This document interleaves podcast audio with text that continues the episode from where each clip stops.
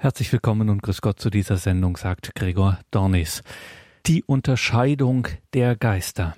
Das ist in der christlichen Spiritualität, in der christlichen Frömmigkeit ist das eine feste Formulierung, die Unterscheidung der Geister. Gemeint ist das Erkennen von richtig und falsch, von nützlich und schädlich für das eigene geistliche Leben, für das Leben mit Gott. Es ist schlicht und ergreifend unerlässlich, sich um diese Unterscheidung der Geister zu bemühen. Und in diesem Monat hören wir vier Vorträge des Legionärs Christi, Pater Francisco Sunderland.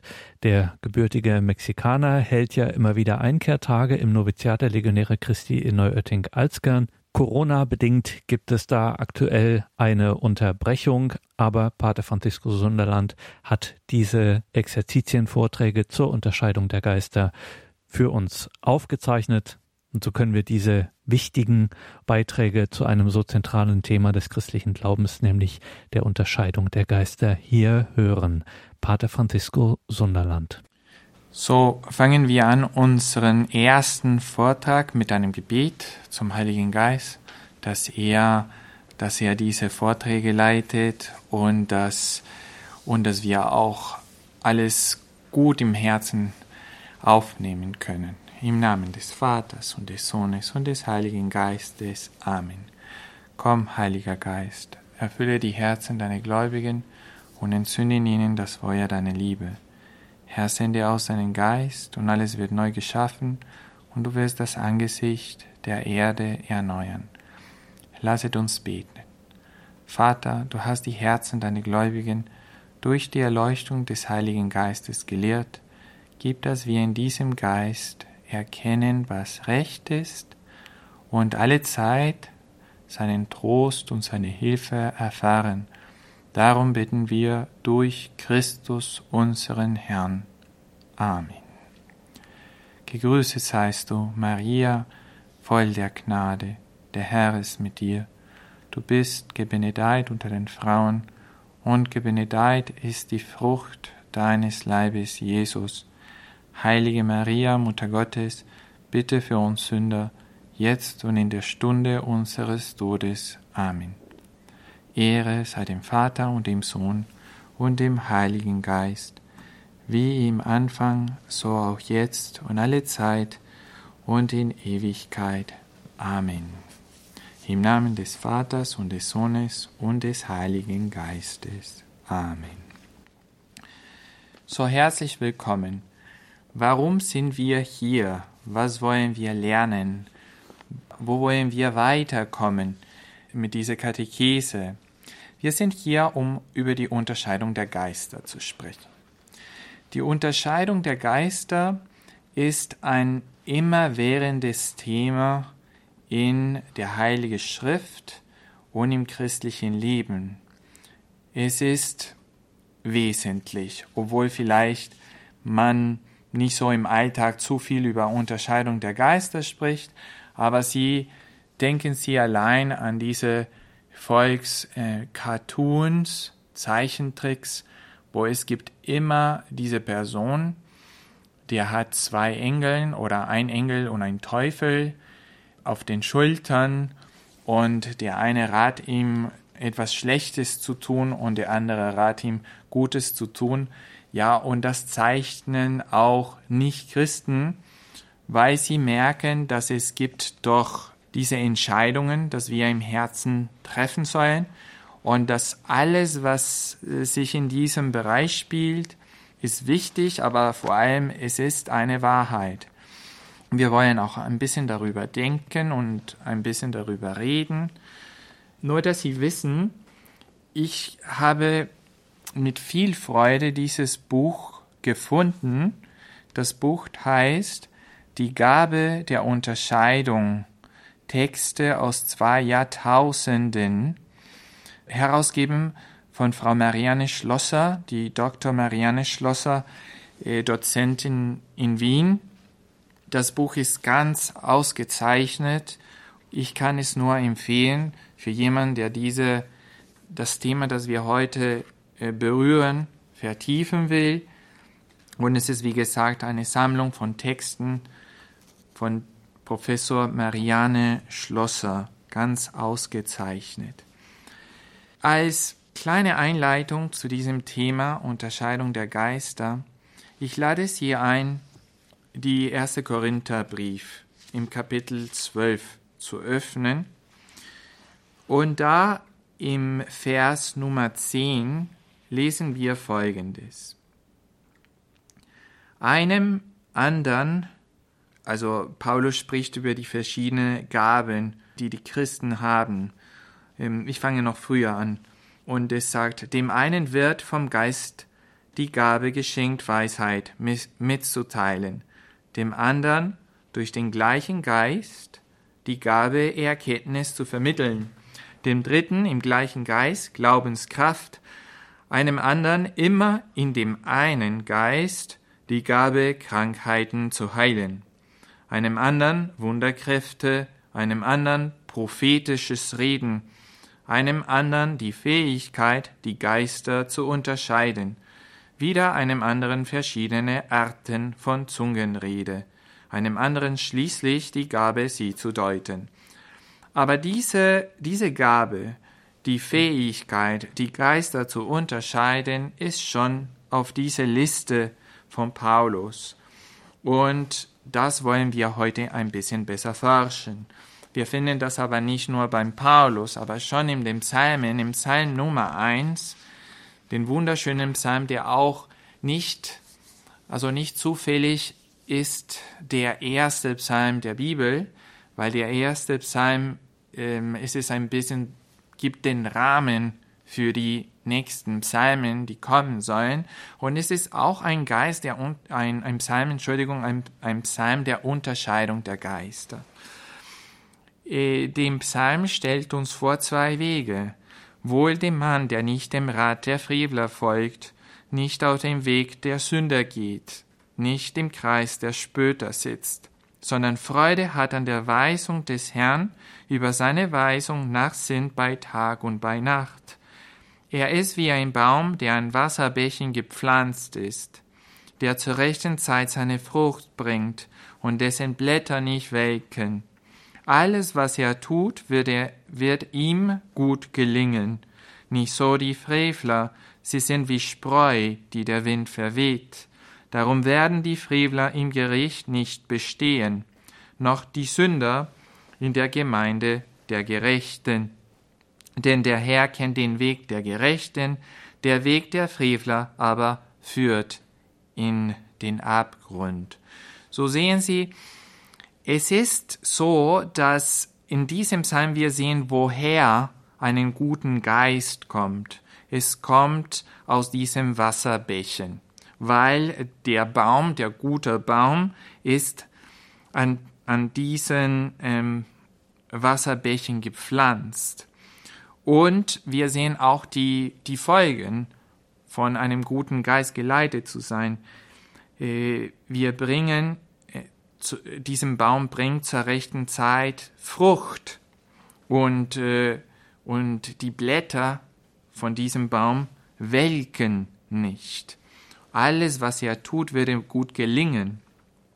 Und dann die Konsequenzen von, von dem bösen Geist, hm, was nicht von diesem guten Geist kommt, sind auch dazu zu sehen. Also Tod, Vernichtung. So, das ist den Rahmen für die Unterscheidung der Geister. Natürlich, letztendlich, wir leben im Geheimnis von Jesus Christus. Und der, das habe ich in einer Katechese vor kurzem gesagt, Jesus Christus ist der Weg. Und deswegen gibt es nur einen Weg, einen richtigen Weg, einen, einen richtigen Geist. Und das ist den Geist von Jesus Christus. Jesus Christus ist der, der Gutes tut und der gute Geist kann nur zu Jesus Christus leiten. Und diesen Geist ist natürlich der Heilige Geist. Wir haben auch über den Heiligen Geist bei anderen Gelegenheiten geredet. Und da haben wir gesagt, dass was der Heilige Geist tut, was der Heilige Geist liebt zu tun, ist, äh, stellen Sie sich vor, dass Sie in einer Bühne sind Oder nicht, dass sie in einer Bühne sind, das ist in einem Theater und sie schauen die Bühne. Und hinter ihnen gibt es verschiedene Strahlern. Die Strahlern sind da, um die verschiedenen Personen auf der Bühne zu strahlen und unsere Aufmerksamkeit auf diesen Personen zu leiten. Der Heilige Geist ist der Strahler, der allein auf Jesus Christus strahlt. Und das heißt, dass ohne der Heilige Geist wir können Jesus Christus nicht sehen. Wir brauchen eine Beziehung mit dem Heiligen Geist haben, um Jesus Christus zu sehen. Und deswegen, wenn man über Unterscheidung der Geister spricht, man kann in Wahrheit sagen oder behaupten, dass was der Heilige Geist zeigt, ist den richtigen Geist. Und die Finsternis ist genau, was nicht den richtigen Geist ist. So, wir wollen jetzt ein bisschen forschen, wie wir, wie wir wirklich auf den richtigen Geist und auf der richtige Person in diesem Theater sind. Ob wir wirklich die ganze Theaterstück richtig folgen oder nicht. Weil sonst, sonst es kann sein, dass wir sind im gleichen Theater wie so viele andere Personen, aber wir werden nie richtig mitbekommen, was der Autor des Stückes uns mitteilen wollten, weil wir haben alles mit einem anderen Filter gesehen oder wir haben die falsche Rede zum falschen Zeitpunkt von der falschen Person gehört. Gut, es gibt einige Versen vom Evangelium von Matthäus, Kapitel 7, die uns auch einen guten Rahmen als Einleitung zu diesem Thema geben können. Ich lade Sie ein, Matthäus in Kapitel 7 zu öffnen, den Versen 15 bis 23. Da in Matthäus 7, 15 lesen wir folgendes. Hütet euch vor den falschen Propheten. Sie kommen zu euch wie harmlose Schafe, in Wirklichkeit aber sind sie reißende Wölfe. An ihren Früchten werdet sie erkennen. Erntet man etwa von Dornen Trauben oder von Disteln Feigen? Jeder gute Baum bringt gute Früchte hervor, ein schlechter Baum aber schlechte. Sehen Sie, wie Jesus Christus sich zum ersten Psalm verbindet? Ganz deutlich verbindet er sich da. Ein guter Baum kann keine schlechte Früchte hervorbringen, und ein schlechter Baum keine guten. Jeder Baum, der keine gute Früchte hervorbringt, wird umgehauen und ins Feuer geworfen. An ihren Früchten also werdet ihr sie erkennen. Wir können aber sein, dass der Frucht vom guten Geist, von den guten Propheten, ist Jesus Christus selbst. Jesus Christus ist der Frucht. Und dann, also ein bisschen weiter, sagt er, nicht jeder, der zu mir sagt, Herr, Herr, wird in das Himmelreich kommen, sondern nur, wer den Willen meines Vaters im Himmel erfüllt.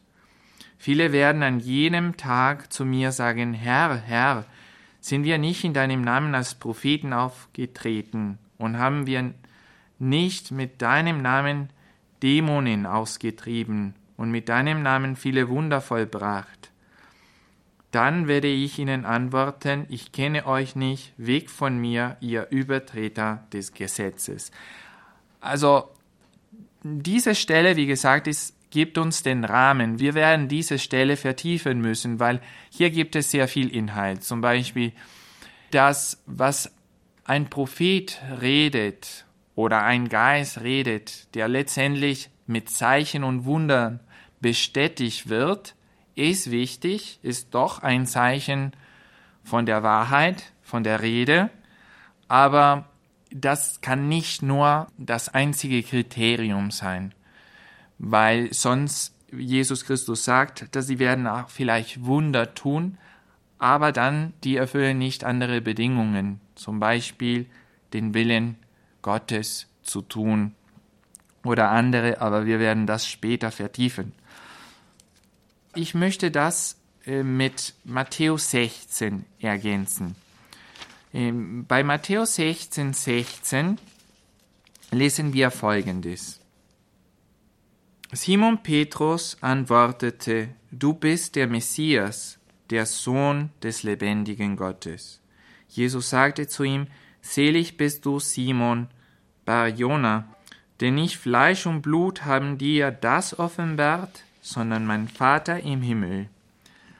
Und das ist auch etwas Interessantes für unser Thema über die Unterscheidung der Geister. Das, was Petrus sagt, er sagt etwas über Jesus Christus. Und indem er sagt etwas über Jesus Christus, er sagt etwas über die Wahrheit, er sagt etwas für das, was richtig gut ist. Und das kommt vom Vater und das kommt auch vom Heiligen Geist.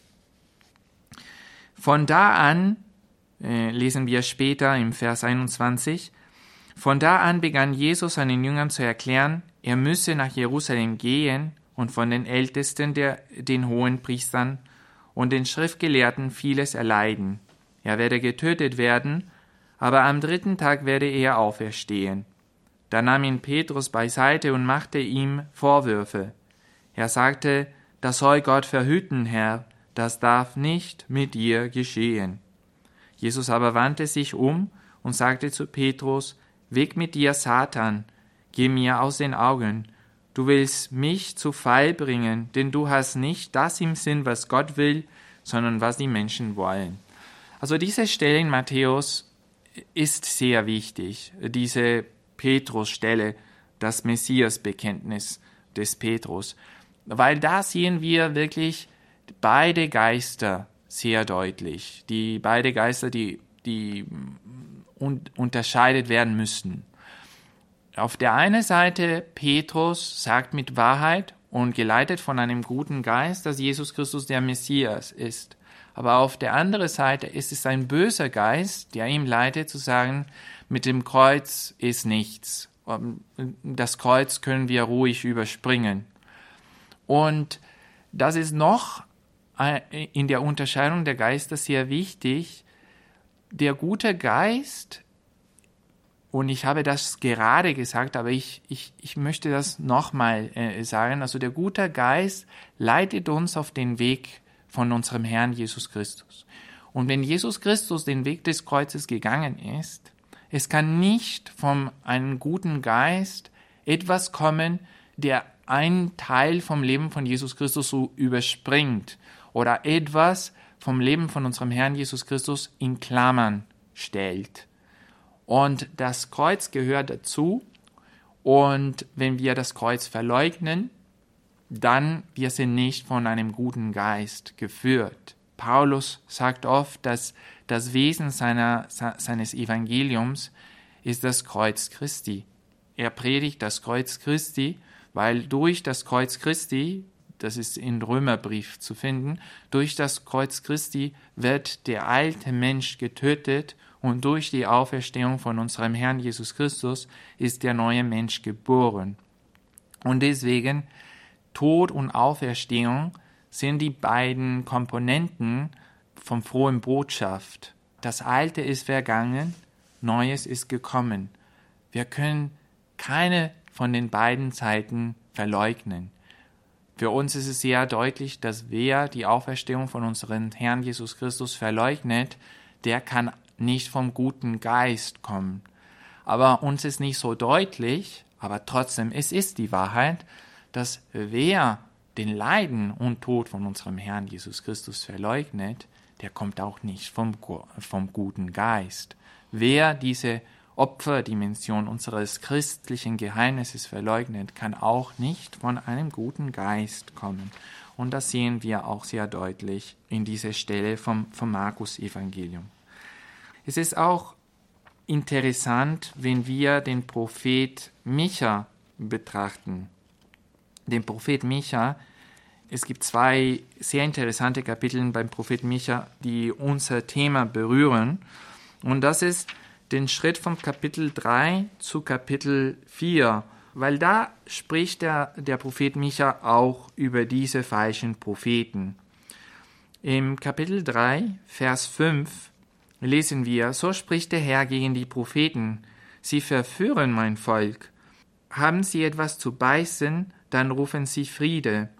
Wer ihnen aber nichts in den Mund steckt, dem sagen sie den heiligen Krieg an.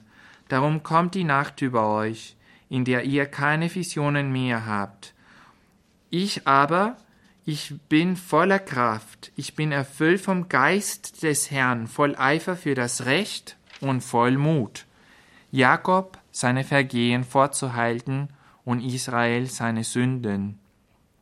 So sehen Sie, hier gibt es eine Haltung, der kein Angst hat für dem Kreuz.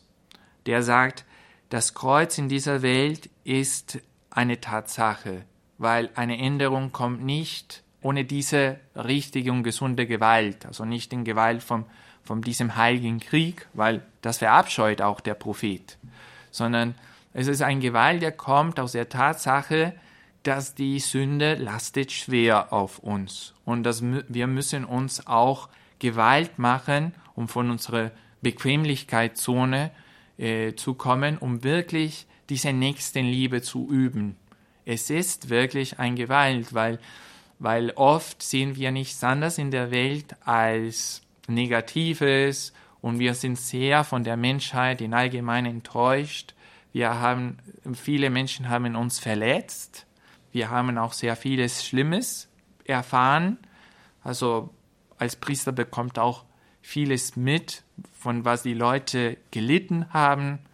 Und, und manchmal, man, man ist sehr tief in ihren Gefühlen rein und man sagt, ja, also wie kann man ja weiter überhaupt an einen Mensch glauben, wenn man sowas erlebt hat und von, auch von so vielen Menschen.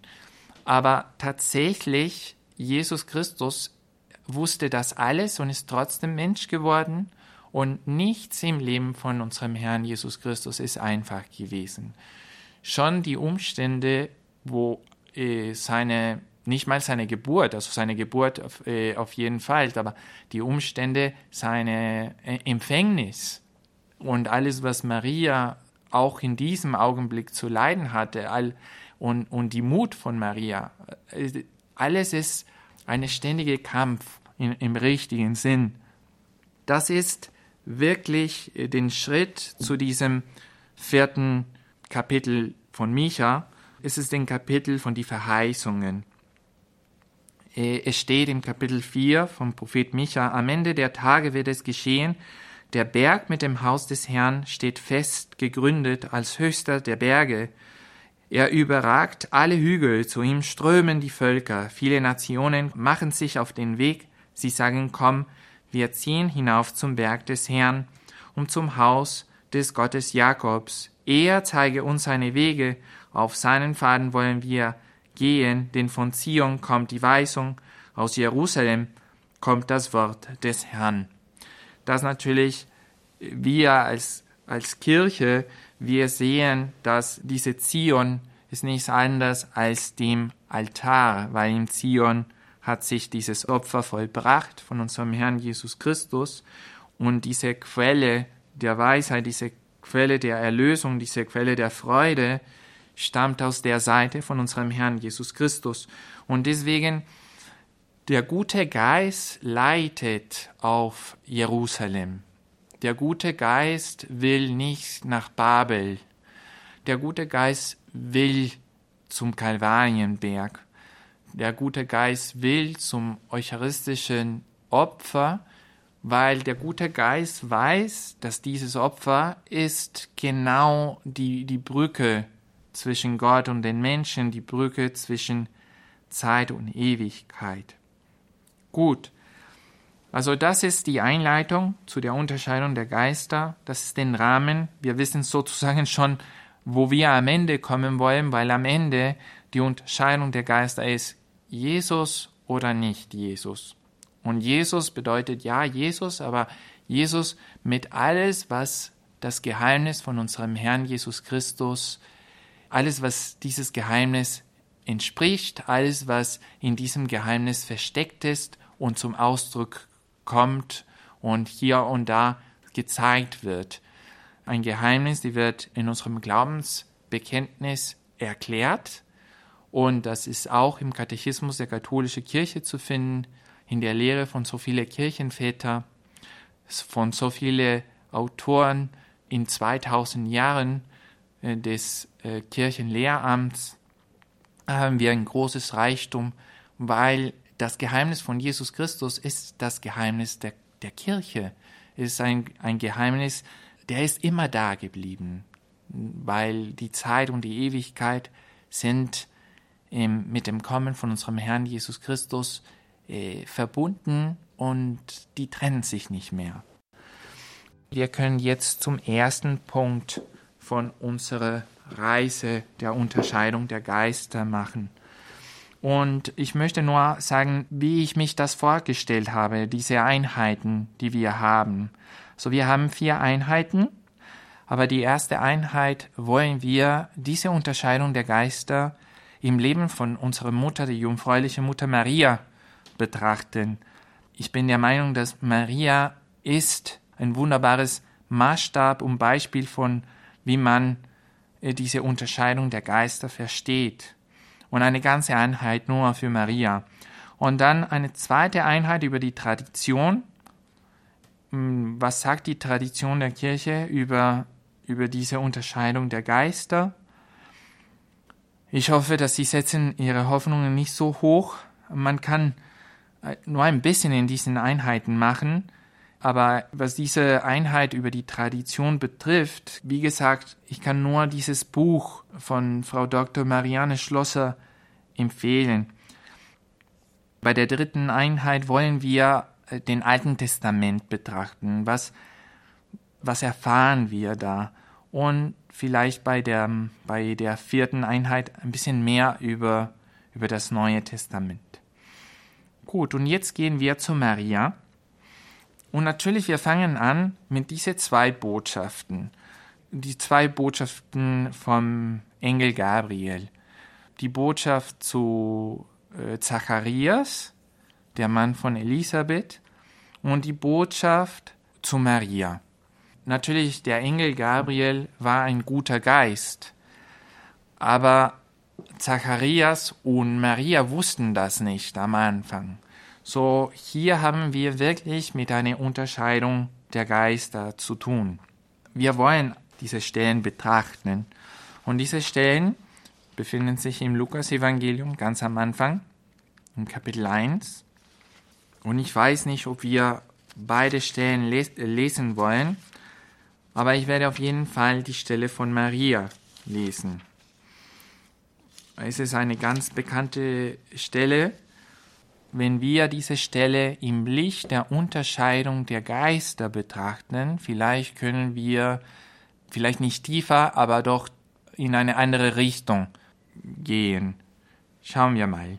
Im sechsten Monat wurde der Engel Gabriel von Gott in eine Stadt in Galiläa namens Nazareth zu einer Jungfrau gesandt.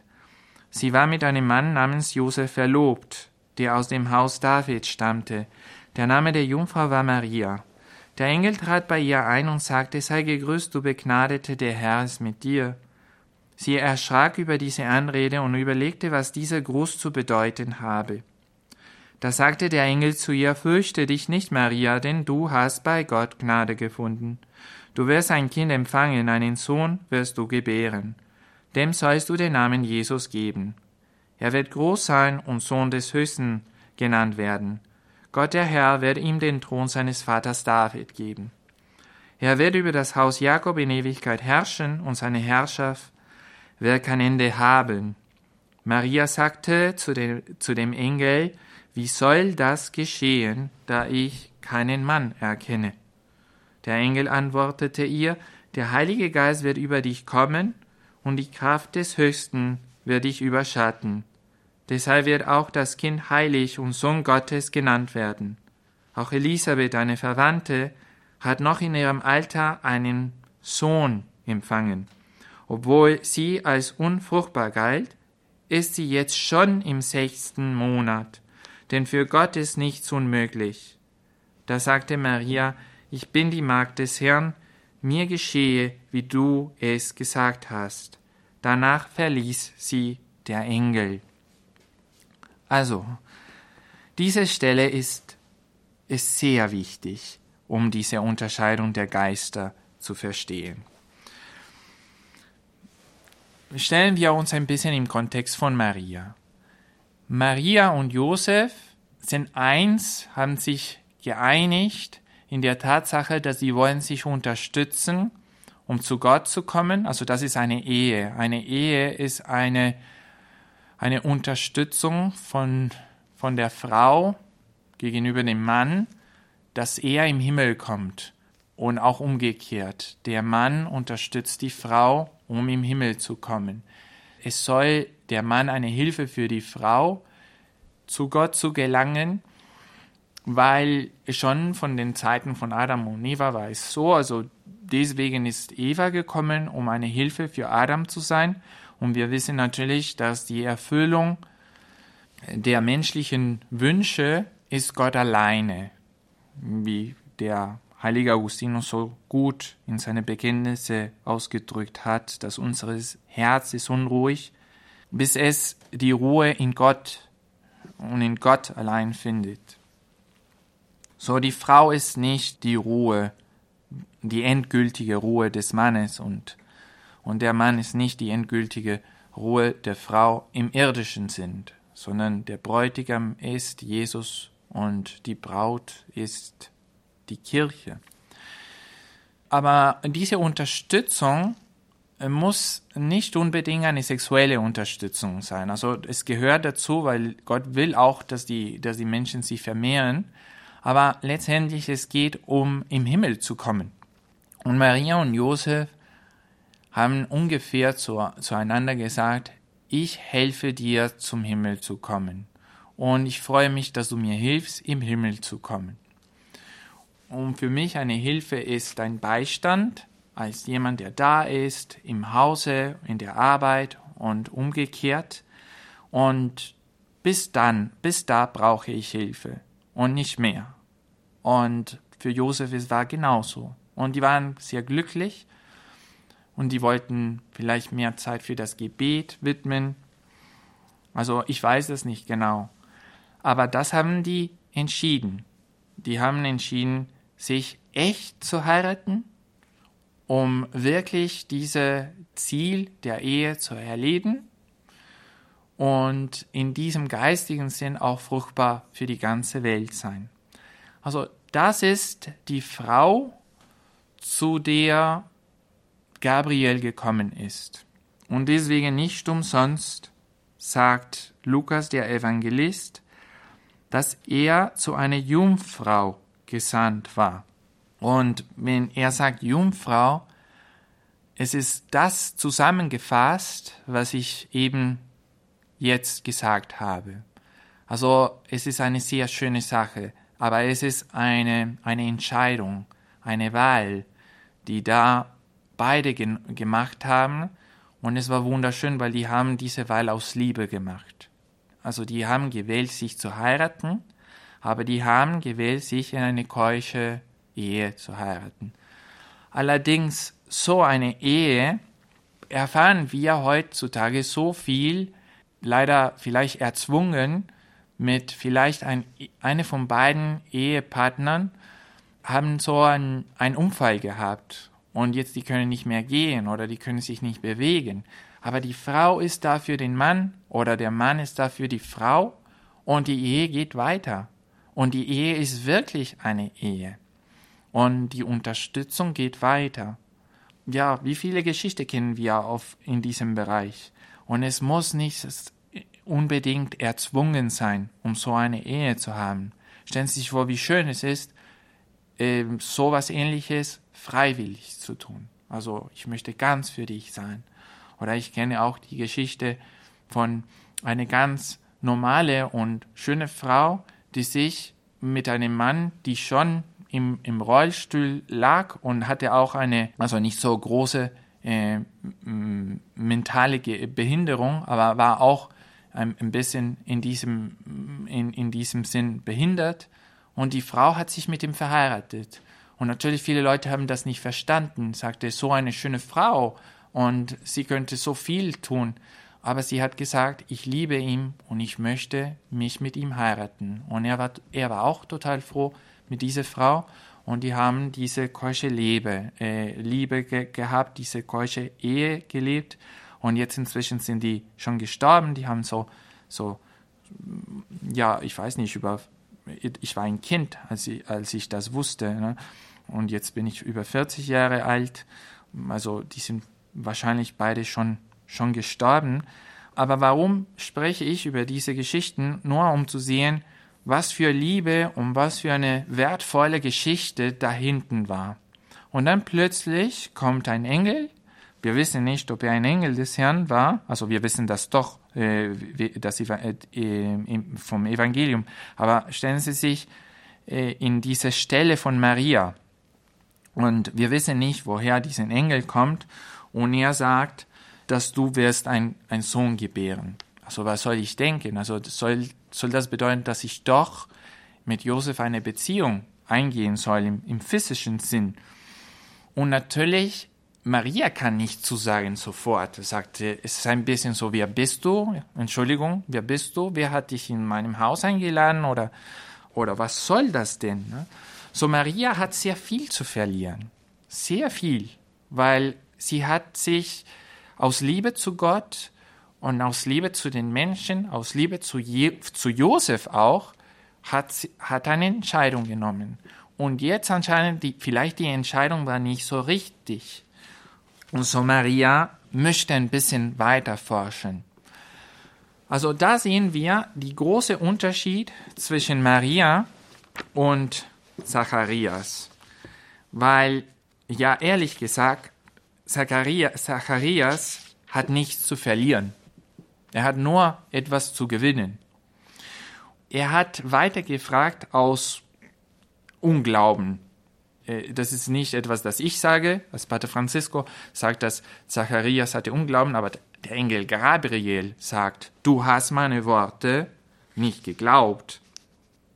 Ja, der Zacharias sagte zu dem Engel, woran soll ich erkennen, dass das wahr ist? Ich bin ein alter Mann auch meine Frau ist in vorgerücktem Alter. Ja, also man kann sagen, einfach lass die Zeit die Antwort geben. Ob es sich verwirklicht oder nicht verwirklicht, du hast nichts zu verlieren. Es ist ein Geschenk von oben zu dir, Zacharias. Aber dann ist es so, wie Zacharias sagte, boah, also schauen wir das alles menschlich betrachten. Also ich bin ein Wissenschaftler und ich weiß, wie es ist mit der Anatomie und mit den Menschen und mit den Medikamenten und äh, mit Zeiten und Fristen. Ich kenne mich schon aus und ich bin auch alt, ich habe Erfahrung. Das ist sehr in unserem Alltag anzuwenden, dass wir wollen alles nur mit menschlichen Kriterien rechnen. Das ist so aktuell.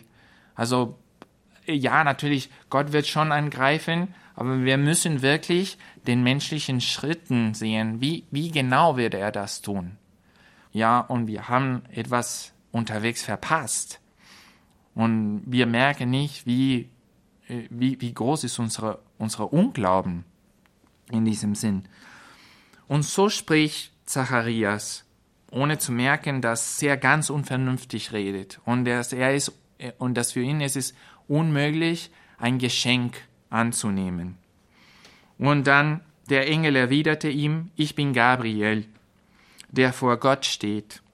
Und ich bin gesandt worden, um mit dir zu reden und dir diese frohe Botschaft zu bringen. Sehen Sie, es geht um ein Geschenk.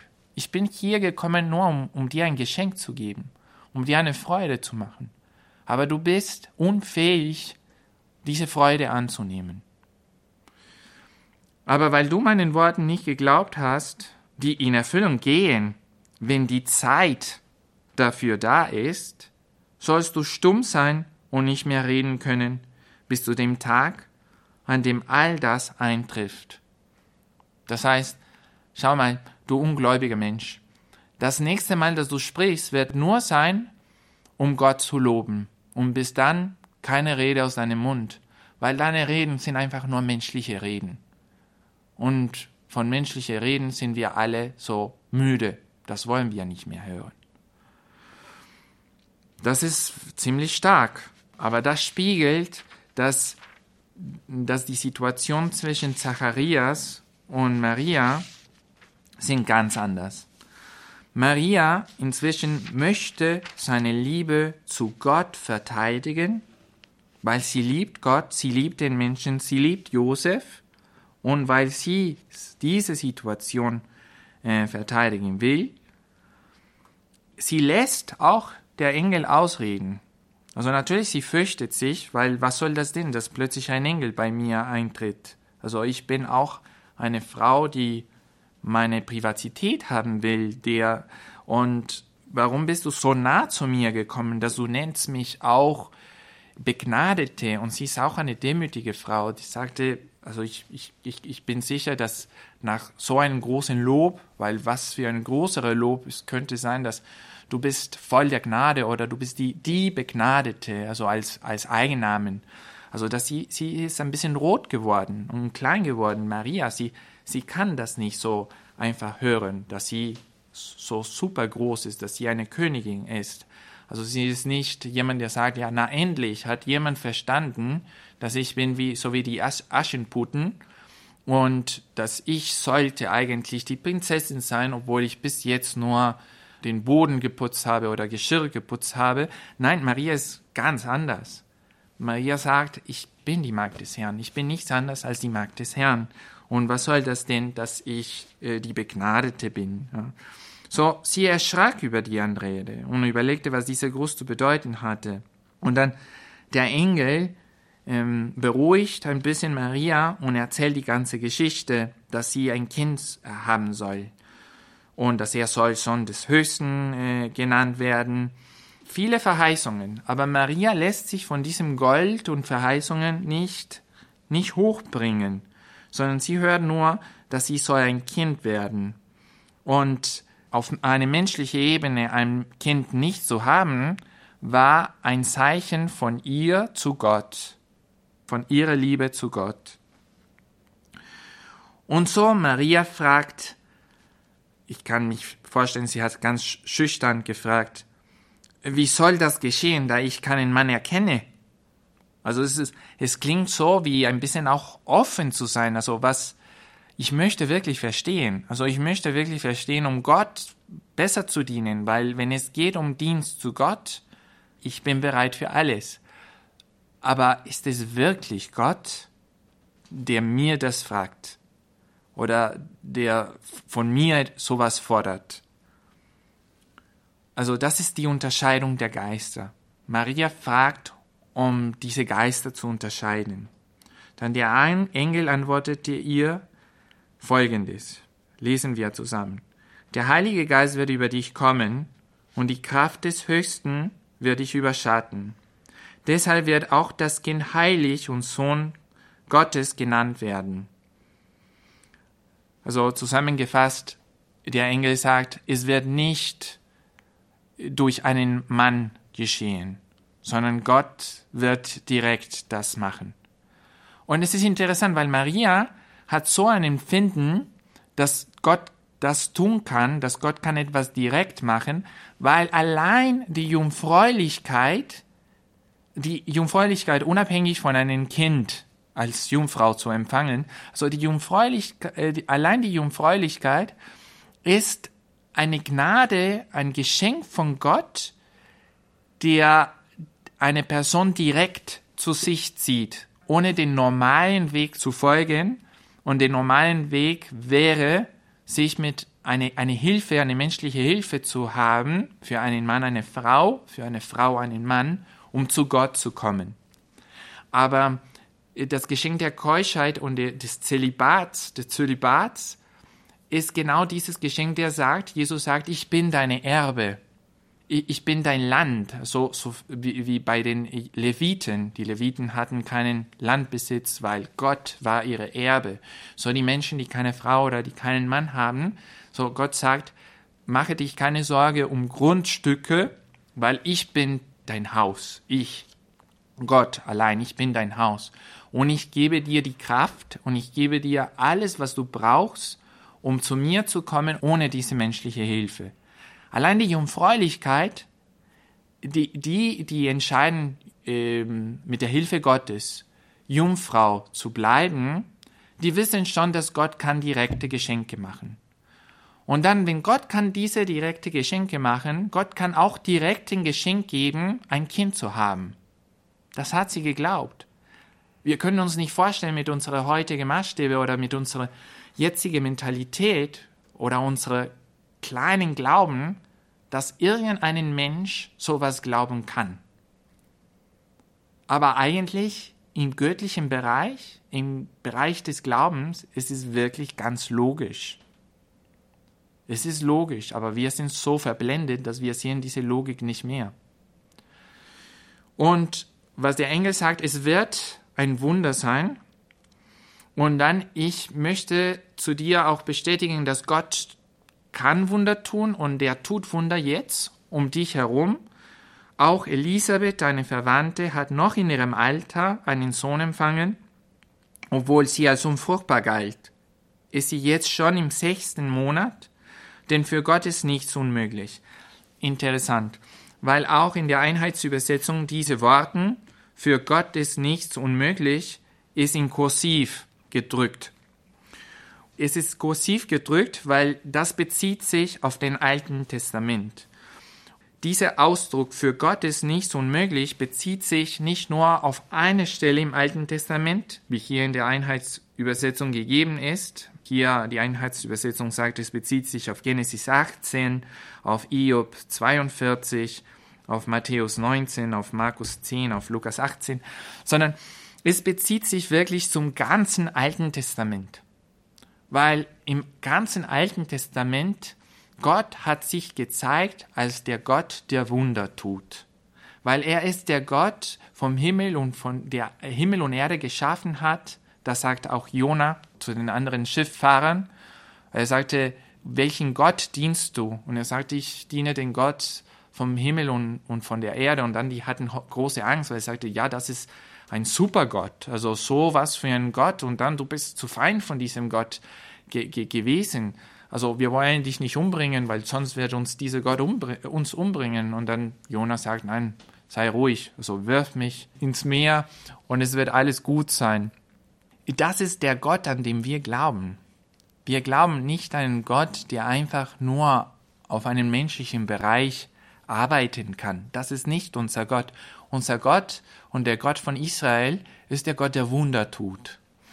Und als der Engel sagt, für Gott ist nichts unmöglich, beziehungsweise Gott ist der Gott, der Wunder tut, dann Maria, es ist so wie ein Licht ist angeschaltet und Maria sagt, genau, jetzt hast du wirklich, wirklich gesagt, was ich erwartet habe, also in meine Unterscheidung der Geister, und diese Unterscheidung, die ich gemacht habe, dass du Gott den Lob gibst und dass du dich erklärst, ein Bote vom richtigen Gott, vom wahren Gott. Und unmittelbar nach diesen Worten, denn für Gott ist nichts unmöglich, kommt die Antwort von Maria. Da sagte Maria, ich bin die Magd des Herrn, mir geschehe, wie du es gesagt hast. Da hat Maria schon die Unterscheidung der Geister gemacht und hat seine Entscheidung genommen und die Entscheidung ist Fiat ja, es soll geschehen, mir geschehen nach deinem Wort.